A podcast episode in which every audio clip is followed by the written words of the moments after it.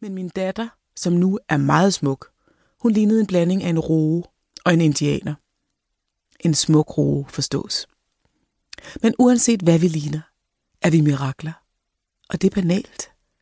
Det største i livet er banalt. Tak for det. Glemmer reglen. Det er nemt nok at huske smerten. Den brænder sig ind i kødet. Og det er selvfølgelig smart nok rent evolutionsbiologisk, at vi husker det, der gør nas. At vi ikke stikker hånden ind i flammerne, eller tager hovedspring i en stikkelsbærbusk. Forestil dig ham den romantiske stenalderfyr, som endelig har fået en date med hende den lækre med det filtrede hår og de lange stænger. Eller måske ikke lange i moderne forstand. Folk var vel cirka 120 cm dengang. Han havde ikke haft en chance for at få sine gener ført videre, hvis han havde siddet og kælet håret af hende op på udkigshøjen. For parret var stensikkert blevet et af en sabeltiger, eller taget til fange af nogen fra en fjendtlig klan, som havde sendt ham til himmels med et køleslag og skalperet ham, og derefter slæbt hende ind i en grotte og gangbanget hende og pelset hende bagefter. Dengang galt det ikke om at være romantisk og hive damerne med ud for at nyde solnedgangen.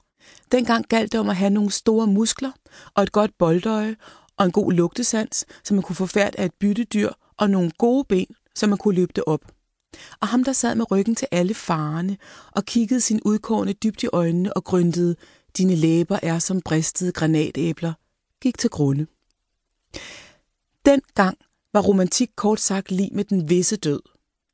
Men i dag, hvor det farligste dyr i Danmark er skovflåden og den stakkels ulv, der løber forvildet rundt op i klosterheden ved Lemvi og er mere bange for os, end vi er for den, er der ikke grund til at være på vagt hele tiden.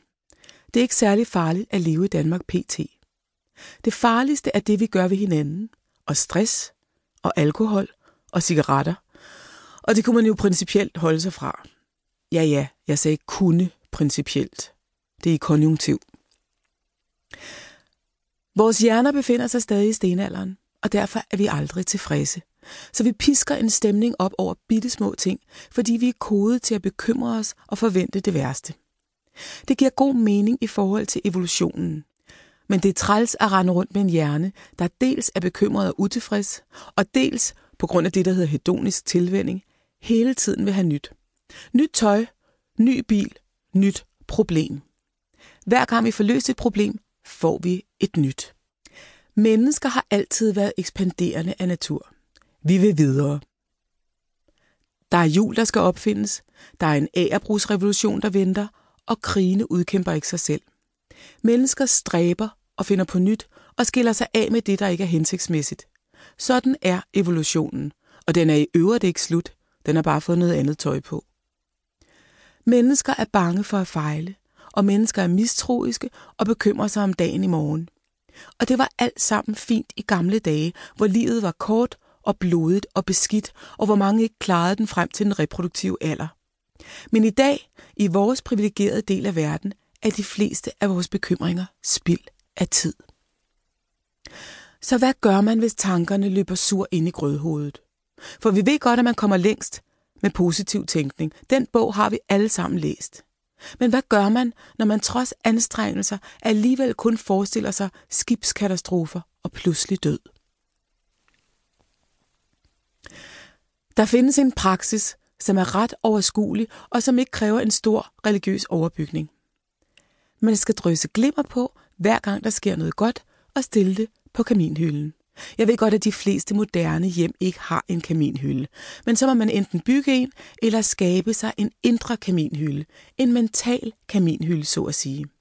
Og hver gang der sker noget godt, så takker vi, tager oplevelsen og hælder glimmer på og stiller den op på kaminhylden. Og så står den der og fanger lyset og kaster det ud i rummet igen som små lysmus, ligesom en prismekrone. Det hele handler overordnet om lys. Lys, der fortrænger mørket. Men det behøver du ikke at tænke over. Det sker helt af sig selv. Er der ikke noget, der er for småt til at blive dyppet i glimmer, tænker du måske, og synes, det bliver akavet at sidde og tak for, at der er tilbud på kanelsnegle? Svaret er nej. Der er ikke noget, der er for småt. Alt, der gør dig glad, kan bruges. At du ikke kom for sent i morges, fordi der var grøn bølge. En kompliment. En vinterkik. En børnetegning.